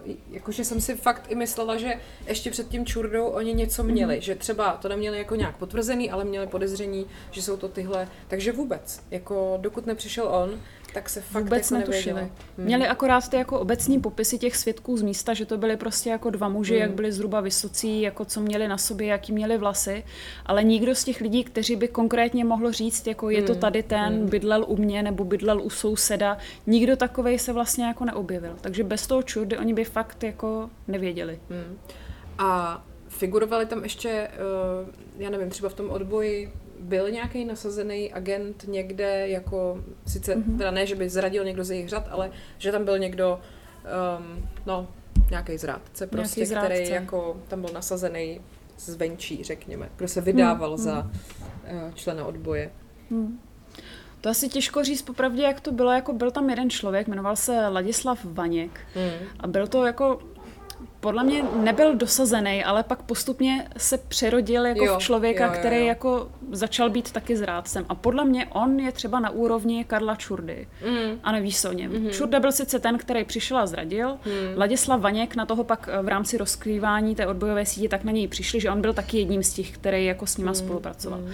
Zároveň to byl člověk, který už předem říkal, že nechce, aby se ten atentát uskutečnil. Mm a že byl jako proti tomu. A oni mu tehdy měli říct, ti ostatní odbojáři, může s tím nesouhlasit, ale v tom případě se klič z cesty. Jasně. Přesně takhle. Nebyl náhodou i v tom antropoidu v tom filmu? Já mám pocit, že tam mm-hmm. totiž nějaká taková postava byla, která vlastně nějaké furt jako od toho odrazovala a... Je to možný. Je mám... to, je to mm. možný, že někdo takový tam byl, že to mohlo být jakoby uh, cílený, že to byl tady ten Ladislav Vaněk. Protože oni potom, když ho zatkli, to gestapo, tak on začal docela ochotně potom udávat hmm. všechny ty lidi, co s ním spolupracovali. Zajímavé je, že jako bych řekla, že většinu těch, co udal, tak byly třeba ženy. Ty různé manželky, co prostě pomáhali, scháněli jídlo, žehlili ty košile, pomáhali, nosili různé zprávy, tak prostě úplně bez skrupulí je jako udal. A gestapo si ho pak drželo až do konce války v Pečkově paláci, což je jako divný, mm-hmm. protože všichni ti vězni, ti ostatní, tak skončili v tom koncentráku, anebo je věznili na pankráci. A on mhm. byl tam v té pečkárně. A je teda pravděpodobný, že byl jako konfidentem, který jim potom jako sloužil mm-hmm. jako různá taková prostě jako volavka. Mm. A navíc on potom eh, začal jakoby prosazovat i po té válce, ale i během té války právě jako to, že říkal, že on tomu chtěl zabránit tomu útoku, že on je jo. jako ten dobrý, že jo, on je ten jo, dobrý jo, jo, odbojář vlastně. Aha. A po válce mu tohle ještě jako vydrželo, že jo, a to bylo právě něco, co, na, to, na co ti komunisti jako brali, protože oni akcentovali hlavně to, že to pak mělo za následek hodně těch úmrtí, prostě hodně obětí hmm. té hydrichiády, a že to vlastně bylo jako celý zbytečný, takže takový jako Ladislav Vaně, který říkal, já jsem byl ten správný odbojář a říkal jsem jim, že to nemá smysl, Jasně. tak on se jim potom hodil. On se stal potom jako i agentem STB, takže měl jako krytí tady z těch míst ale tady tomu člověku potom nějak prostě jako regulérně hráblo, protože hmm. začal přicházet jako s různýma podivnýma jako věcma, že třeba potom říkal, že byl jako na místě toho atentátu, Aha. že tam byl jako uh, převlečený za invalidu na, na vozíku a že to, celý, že to celý natáčel, že měl na klíně schovanou kameru uh-huh. a že mhm. jako je to natočený. Samozřejmě ten záznam nikdy nikdo neviděl a žádný to svědectví se nezmiňuje o tom, že by tam byl invalida, který měl na klíně velkou krabici, ve které něco jako nenápadně točil. Nehledě na to, že v roce 42 si moc hmm. nedovedu představit, tak by jako takový tajný video asi vypadalo. No. no. Takže tohle je taky taková zajímavá postava a je to takový zrádce, o kterém se vlastně jako moc hmm. nemluví, protože vždycky se říká jako ten čurda, čurda. Jasně. Ale byl tam třeba i takový člověk. Uh, pak vždycky, když vidím film nebo dokument o, o tomhle uh, hrozně jako silný dojem, myslím, že v každém zanechá ten moment, kdy pak gestapo přišlo pro uh, ty rodiny, který vlastně mm-hmm. ty eh, parašutisty nějakým způsobem schovávali a uh, rozkousávání kyanidových kapslí. Mm-hmm. Je to pravda? Dělo je to pravda. To tak? Je to pravda. Někteří, někteří tak skončili A ty kapsle si právě jako obstarali v předstihu i z toho důvodu, že věděli, že jakmile je jako zatkne gestapo, takže začne strašná řeš a strašný trýznění a věděli, že oni by to třeba jako nezvládli a myslím si, že to nijak nesnižuje jako jejich hrdinství. Ne, to vůbec to naopak, Ale... já, já vůbec no, jako si nedovedu představit mindset člověka, který si řekne dobře, takže dělám tady tu věc, tak si pořídím kyanidovou kapsli, dám si ji jako prostě tady do kapsy a budu čekat. Jako mm-hmm. to mhm. je úplně to byl třeba případ té paní Moravcové, hmm. která je právě vidět i v tom filmu, hmm. která jako opravdu už si jako pro ně přišli, to gestapo je tam prostě zatýkalo a ona řekla, že si prostě chce ještě odskočit na toaletu, šla tam a tam to zkousla hmm. a zemřela prostě, takže bylo to právě z toho důvodu, že oni si říkali, že jakmile jako tohle začne, tak eh, nejsou třeba tak odolní vůči tomu násilí, ne každý je hrdina, já třeba u sebe si to vůbec nedovedu představit. Myslím, že by někdo zakroutil zápěstím a já mu řeknu úplně všechno. Jako, jo. Hmm. Takže si myslím, že oni byli právě hrdinští v tom, že se připravili už na to, jako že jakmile ta chvíle přijde a udělali to opravdu, takže jako radši zemřeli, než by jako zradili ty ostatní. Hmm. Ale tohle je pravda, to se fakt jako dělo. Hmm. No já jsem totiž uh, ve své druhé knížce, teď to nemyslím jako, že to tady nějak chci, chci promovat, ale... Ještě můžeš tam... říct, kde jsme, abychom zapromovali znovu třeba. Ano, je to prosím vás kavárna Davidského divadla. Uh, mají tady moc dobrý jídlo třeba, kdybyste chtěli na oběd. No, super. uh, no, v té knížce totiž ta, ta se odehrává v roce 52-53 a vlastně tam mám jako hlavní postavu uh, takovou jako členku odboje, která mm. jako u sebe schovává lidi a má dítě. A já jsem se snažila jako nějakým způsobem dostat jako do hlavy takovýhleho člověka, mm-hmm. který má dítě, je za něj zodpovědný, ale zároveň vlastně dělá takovouhle věc, za kterou může kdykoliv jako okamžitě prostě uh, v podstatě přijít o život. A tak jsem si to tam vymyslela tak, že prostě ona to dělala, protože věřila, že jako zajistí tu lepší budoucnost pro tu dceru. Jako, že, že mm-hmm. jiný jako důvod si nedovedu představit, proč by to vlastně ty lidi jako podstupovali. Že mm-hmm. opravdu asi jako upřímně věřili optimisticky tomu, že tady to všechno jako jednou brzo skončí. A no, jinak jako, mm-hmm. že opravdu, když bych se snažila to pochopit, tak jako jiný vysvětlení asi nemám. Jako podle mě to tam bylo, jako jsou takový lidi, ve kterých je prostě tak hluboce zakořeněný, že prostě nesnesou nějaký bezpráví mm. a musí se proti němu ohradit a v tom je právě jako to hrdinství, mm. že jo. Mm. Prostě jako často ty lidi, kteří jako přežili, ať jako ten odboj komunistický nebo mm. odboj jako nacistický, protinacistický, tak uh, říkají prostě dělali jsme to, co bylo potřeba. Hmm, že jim to nepřijde, že to je něco jako hrdinského hmm, nebo něco navíc, jo. prostě jako zachovali se tak, jak jim to přišlo správný. Hmm. A že je to vlastně jako úplně normální. Hmm. To totiž tehdy ještě vlastenectví bylo jakože vlastenectví a ne nějaká, hmm. nějaký prostředek to je, to je k, na, k náboru voličů nějakých šílených stran, že? no, uh, tak Nebudeme asi řešit, co se dělo v kryptě, to je takový jako, tam stejně podle mě my dvě holky úplně si tak o tom nepokecáme. jako, kdo tam Hlavně jako, že jo, nemá už, nemá, nemá už jako kdo, kdo říct, jak to tam bylo, ale Právě. to bych jenom doporučila, jak se vlastně ptala na ty filmy, tak bych mm. měla strašně dobrou knížku, kterou bych jako chtěla doporučit a která je jako hrozně čtivá, je to Beletrie. Mm. Jmenuje se to uh, Deníky skripty, Aha. je to od Jany Riley Hlavsové a je to právě jako imaginární deník těch parašutistů, kteří byli těch několik dnů v kryptě, kde se skrývali. Co se jim mhm. asi mohlo honit hlavou, co mhm. tam dělali. Jako ví se, předpokládá se, že tam prostě nějak trávili čas, nějak se bavili, hráli tam karty, možná tam mm. hráli kostky, kouřili tam, probírali prostě budoucnost, to je, fakt, že, to je fakt, že to člověka nenapadne, protože to mhm. přesně vy, jako z nás takový ty filmový zkratky, tak oni se tam schovali a prostě do hodiny tam byli na cestě, začali po sobě střílet a bylo to šílený. Mm-hmm že vlastně oni tam museli nějakou dobu jako. No oni vlastně tam museli být, že jo, a nesměli chodit jako ven a ty hmm, dny byly hmm, jako dlouhý, hmm. do toho slyšeli prostě venku, jak se rozhlasem oznamují jako další a další zavražděný lidi, který prostě v Kobylis, na Kobyliské střelnici jako zastřelili. Tam přesně oni slyšeli o vypálení lidic třeba. Hmm, hmm. A říká se, jedna verze je, není to nějak potvrzený, to bych chtěla říct, že Kubiš s Gabčíkem, když tohle slyšeli, takže chtěli jít někam do parku, kde se chtěli zastřelit a nechat u sebe dopis, kde se přiznávají v tom, že oni jsou ti, kteří mm-hmm. jako to udělali a ať ostatní jako už nechají na pokoji. Mm-hmm. A ti ostatní jim v tom zabránili, ale říkám, to je spíš takové jako fabulace, nemáme o tom jako žádnou, žádný mm. konkrétní svědectví. No a když jsme se teda posunuli k vraždění a kobyliský střelnici, to právě tak třeba zrovna skončila Františka Plamínková, o který jsem si mm-hmm. tu zmiňovala, uh, vlastně vzor Milady Horákový taky. A jak to tehdy jako probíhalo? To oni si jako vytipovali nějaký lidi, nebo šli tak jako náhodně, vás zabijeme, vás zastřelíme. Jako vím, že prostě popravili celou rodinu, když jim někdo byl jako podezřelej. Mm-hmm. Ale vím, že třeba moje babička mi vyprávěla, že bydleli v táboře, uh, tak v, v roce 42 byly nějaký tři roky, takže v rámci tady tohohle toho, co se začalo dít, tak prostě se zimovo ústí, tábor, Benešovo hnízdo, tak se to označilo mm-hmm. a mhm. pak se tam prostě fakt ty rodiny decimovaly, prostě se to tak bralo jako každá, já nevím, druhá, třetí, sousedí mm-hmm. jejich a tak a nemělo to žádný jako reálný podklad, že, že by opravdu ty lidi jako něco provedli nebo se provinili proti tomu, mm-hmm. co se tehdy dělo, tak jako mělo to nějaký jako v úzovkách systém?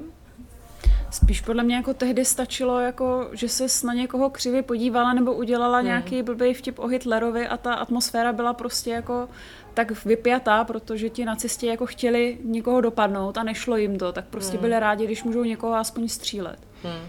A podle mě v tom jako klíčce hledat nedá, takže jako to, proč je stříleli, jako bylo kvůli nějakým úvozovkám skutečných jako zločinů, nebo i proto, že prostě, jak říkám, někdo řekl nějaký nevhodný vtip o někom.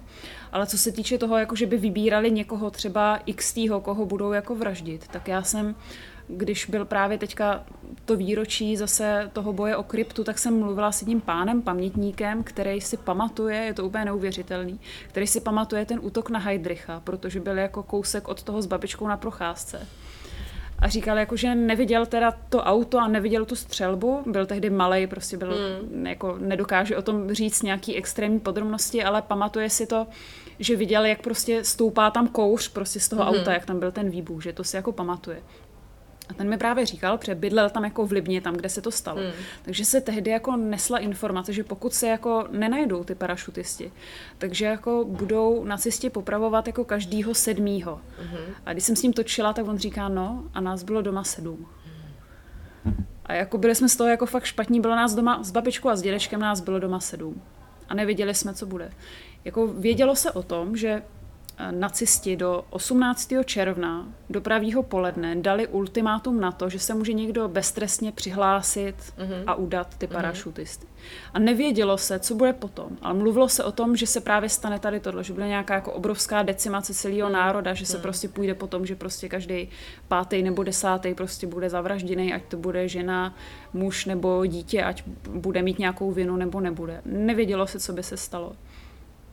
Nedošlo k tomu, protože ten Čurda tam toho 16. Hmm, června hmm. přišel dva dny před tím ultimátem a toho 18. už došlo potom k tomu dobití té krypty. Takže co by se tehdy stalo, kdyby ten Čurda nepřišel? Takže paradoxně možná Čurda jako vlastně zachránil životy nějakých lidí jako ve, v důsledku, což zní úplně jako bláznivě, ale... Mm-hmm. Um, Já jsem právě, pro mě jenom na tohle téma, jako co by kdyby, tak jsem dělala jeden ten díl toho seriálu, mm-hmm. když jsem připravovala ty články a ono je to téma, o kterém jako historici strašně neradi mluví. No, že oni to nemají rádi, to, co by kdyby. Mm-hmm. Ale já jsem se právě ptala, jako, co by bylo, kdyby ten Čurda nepřišel. Mm. Co by bylo po tom ultimátu? Jako vyvraždili by nás tady? Mm-hmm. A ti historici se docela dost dobře jako shodli na tom, že by nás jako nevyvraždili právě proto, že nás tady potřebovali jako ty mm-hmm. v úzovkách užiteční hospodářský zvířata, kteří jim tady budou prostě pracovat, chodit do těch továren. A kdyby tady začali začali nějak bezuzně střílet, tak by najednou v tom odboji byli všichni, protože by jim nic nezbývalo. Hmm.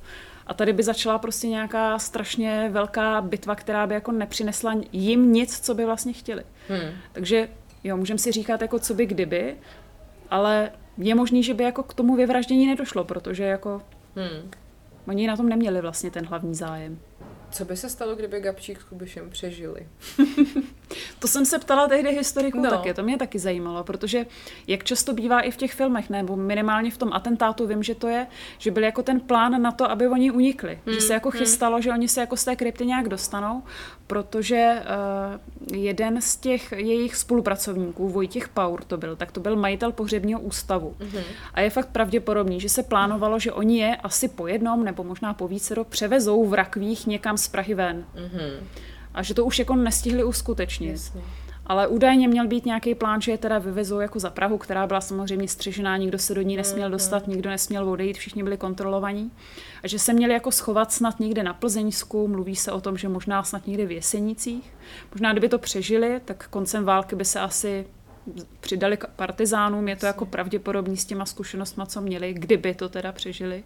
No ale spíš by mě zajímalo, jako co by se s nimi stalo po válce nebo po roce 48. no, co by s nimi asi dělali komunisti.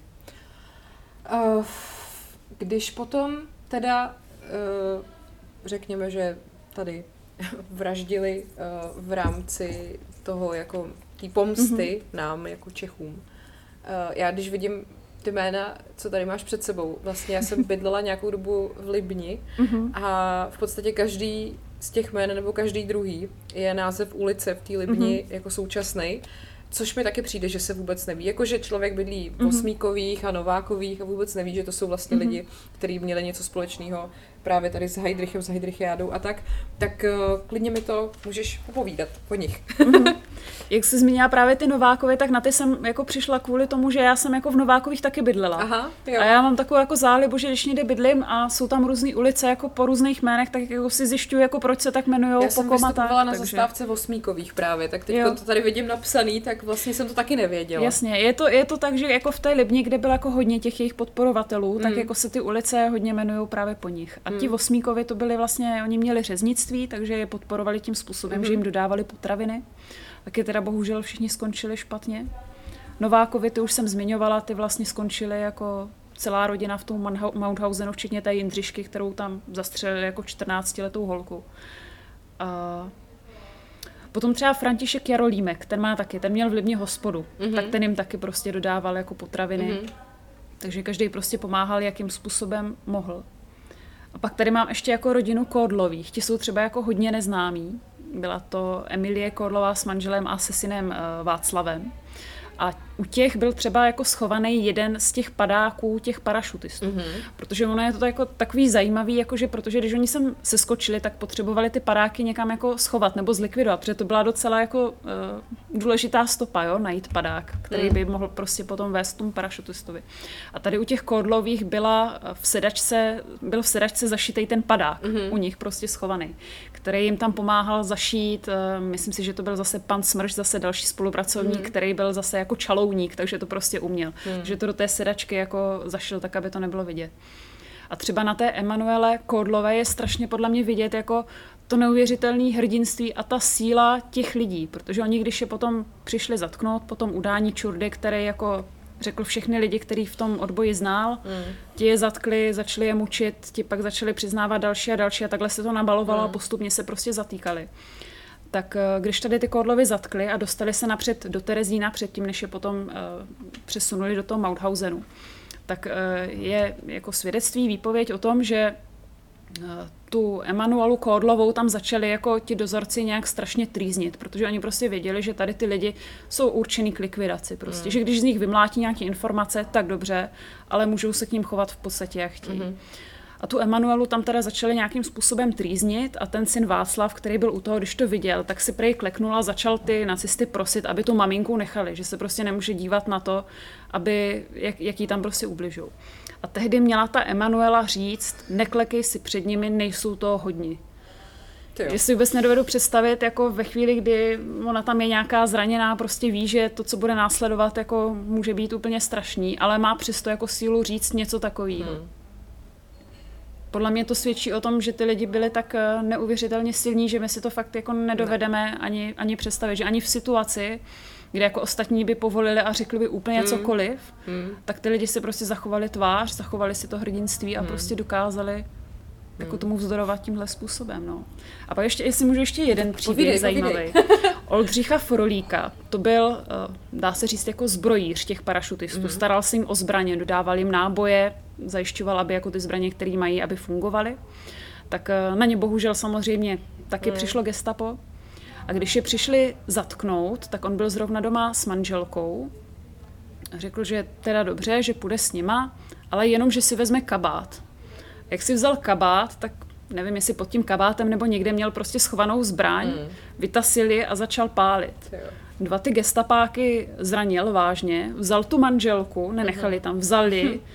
A odjeli. Mm-hmm. A ještě další věc, která je nepotvrzená, že snad měli odjet v tom autu toho gestapa. Což by byla samozřejmě už taková jako třešinka na dortu, ale říkám, není, není to potvrzený mm-hmm. teda, jo. Prostě podařilo se jim jako uprchnout z obklíčení gestapa, kde tam jako byli chlapi, kteří na něj mířili pistolí. On mm. řekl, vezmu si kabát a všechny je tam pokusil a vzal manželku a odjeli. Ale bohužel na ně pak eh, nasadili konfidenta, takže přesto se podařilo gestapákům je mm. dopadnout a Oldřich Frolík i s tou manželkou Barbarou pak taky vlastně umřeli v tom, hmm. v tom Mauthausenu. Kde je třeba zajímavá věc, jenom jestli můžu, to jsem si tady říká, že by bylo jako zajímavý říct, že uh, o, jako svědectví o tom, jak vypadaly ty jejich poslední chvíle, moc nejsou v tom Mauthausenu. My jako víme, jak eh, vypadaly ty popravy, nebo ty vraždy bych spíš chtěla říct, že oni tam jako chodili po jednom v tom Mauthausenu do takové místnosti, která se jmenuje bunkr, je to takový podzemní prostě sklepení tam to vypadalo jako takový přijímací pokoj u doktora. Ty lidi, co tam byli, ty nacisti, měli jako bílé kapáty, měli tam nějakou evidenci, něco si tam zapisovali, asi nějaký jména. A potom vždycky každého toho jednoho člověka, kterýho si vzali, tak ho poslali do rohu, kde, byla jako, kde byl metr, aby si ho změřili, jak je jako velký. Byla tam taková ta měrka, která se ti zarazí jako do hlavu, takový aha, ty starý prostě jo, metry. Jo. A za tady tím metrem byla nějaká, byl prostě výklenek, který byl skrytý zřejmě nějakým závěsem nebo něčím. A tam byl jiný nácek, který měl pistoli. Ve chvíli, kdy ten člověk, který si stoupnul k tomu metru, tak ten člověk ho střelil do hlavy. Mm-hmm. A ten člověk se skácel na zem, oni ho odtáhli do vedlejší místnosti a pozvali si dalšího. A údajně ještě tady při tom všem, co se to dělo, tak tam hrál gramofon, aby ty, co čekali teprve na to vyšetření v uvozovkách, tak nic neslyšeli a nic nepoznali. A to, jakým způsobem tady ty lidi umírali, víme díky tomu, že se dochovaly jejich úmrtní listy. Mm-hmm. A v těch úmrtních listech, tak jak jdou po sobě, tak tam je, protože jak jsem říkala, nacisti byli strašně precizní, tak tam je jako přesný čas úmrtí. Mm-hmm.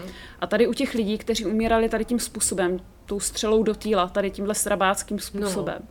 tak eh, je tam interval vždycky dvou minut. Oni je vraždili po dvou minutách.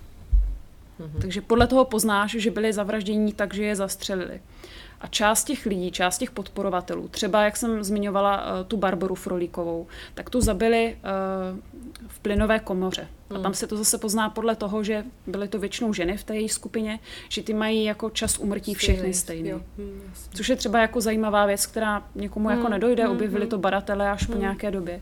Že takhle se dá aspoň jako rekonstruovat, uh, jakým způsobem, jakým způsobem umřeli, jestli jako jestli to byla ta kulka, anebo jestli, hmm. jestli to byl ten plyn. Hmm.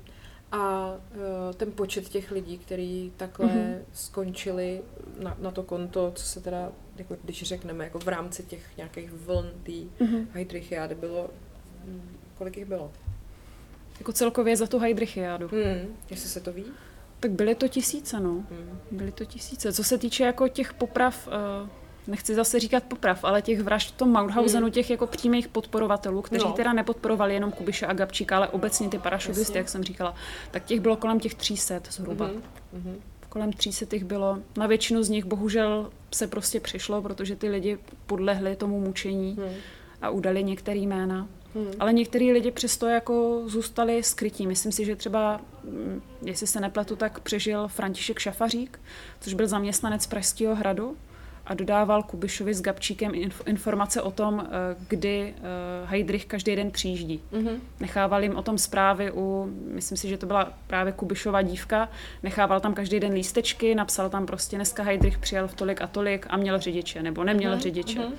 To mám pocit, že taky v tom filmu, myslím, nějakým způsobem Myslím si, že, to tam, že jsem to tam zahlídla. Mm-hmm. A myslím si, že zrovna František Šafařík měl štěstí a Možná to bylo i tím, že nebyl tak zapojený do těch dalších hmm. struktur, že ti ostatní ho tolik neznali, ale že prostě jako tohle přežil. No. Hmm. Takže bylo tam pár, kteří, kteří měli štěstí. Hmm.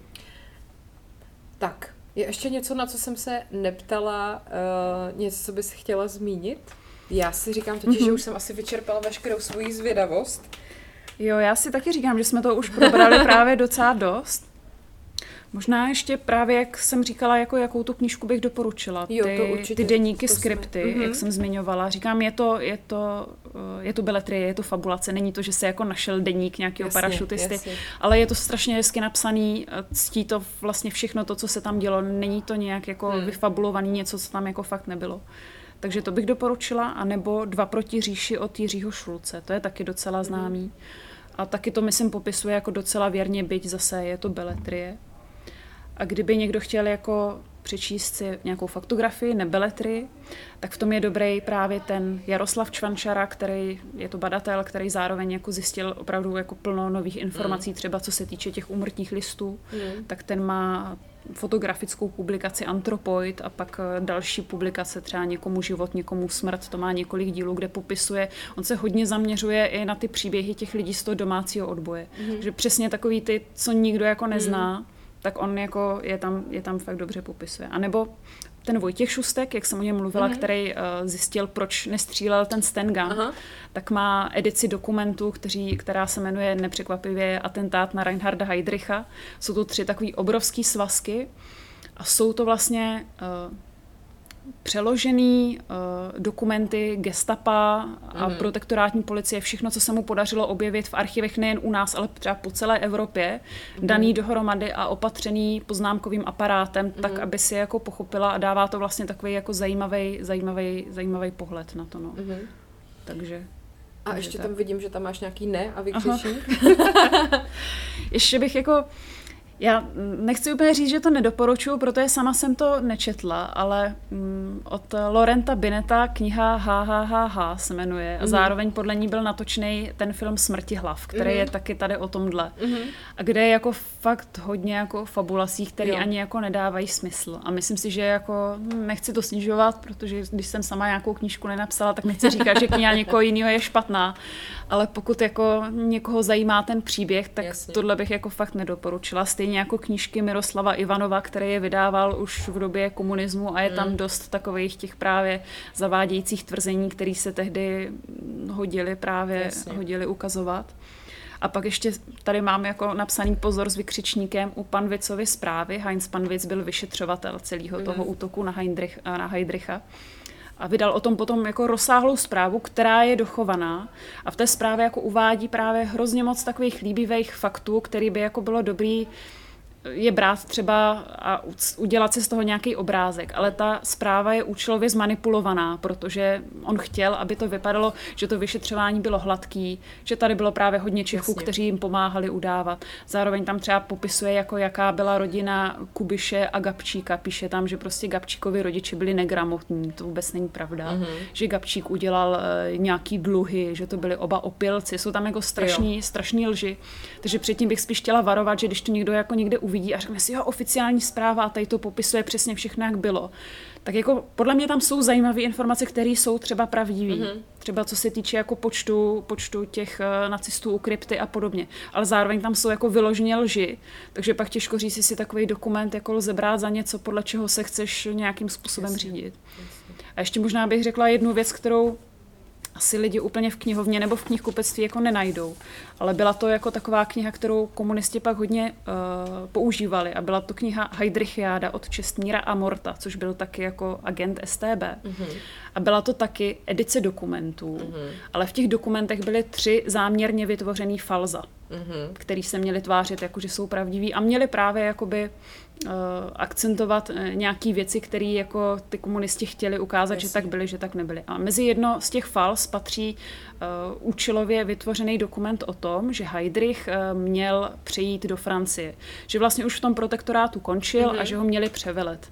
Mělo to vést k tomu, že si lidi řeknou, že vlastně celý ten útok byl úplně zbytečný, protože on měl jako stejně odejít a že to všechno jako bylo zbytečné. Ale a občas se to objevuje. Jakože už se mně stalo, že se mě na to někdo ptal, jako teď ten Heydrich jako jo, chtěl odejít jo. do Francie. Aha. A já mám dojem, že i v některých těch filmech, možná v tom atentátu, nejsem si jistá, se to objevuje. Hmm. Ale tohle je prostě záměrně vytvořený falzum, hmm. úplně vymyšlený, hmm. který se ale v nějaké podobě třeba doteď jako drží. Hmm. Hmm. Takže teď jste slyšeli, co máte číst, co nemáte číst a hlavně, že máte poslouchat tenhle podcast, protože tady se to všechno říká tak, jak to bylo. A Anet, já ti strašně děkuju. Je to úplně jako neuvěřitelně vyčerpávající, to, co jsi mi tady řekla. Mm-hmm. Myslím si, že to bude strašně zajímavý pro všechny, co to budou poslouchat. Já sama jsem zjistila jako strašné množství nových věcí, takže děkuju. A vám děkuju za pozornost. Ještě, jestli máš něco na závěr. No, já bych chtěla samozřejmě hrozně jako poděkovat za pozvání, protože to je, doufám, že to bylo vidět, že to je prostě téma, který mě jako hodně baví a bylo je to hodně vidět. jako hodně co říct, tak doufám, že to nebylo občas úplně zmatečný a Ne. doufám, že to nebylo moc únavný a Ne. moc zatěžující. Tvůj- a strašně tvůj- moc děkuji za pozvání. Tvůj krásný veřejnoprávní projev je úplně jako ideální na tady tohleto téma. Ještě Já jsem- doufám, že se nezhrozím, až to uslyším spíš. Vůbec ne. A ještě jsem na začátku zapomněla říct, že Aneta je největší faninka Saskie Burešový v České republice, takže vlastně na světě v podstatě. Jo, takže jestli Saskia poslouchá a líbilo se jí to, tak se nebráním třeba nějakému autogramu nebo setkání nebo, nebo podobně. No. Se mě chtěla adoptovat. Saskie, nebo... ozvěte se nám, prosím. tak Děkuju. jo, já taky moc děkuju. Uh, děkuju za pozornost, mějte se hezky a ať je váš život příběh, který se opravdu stal.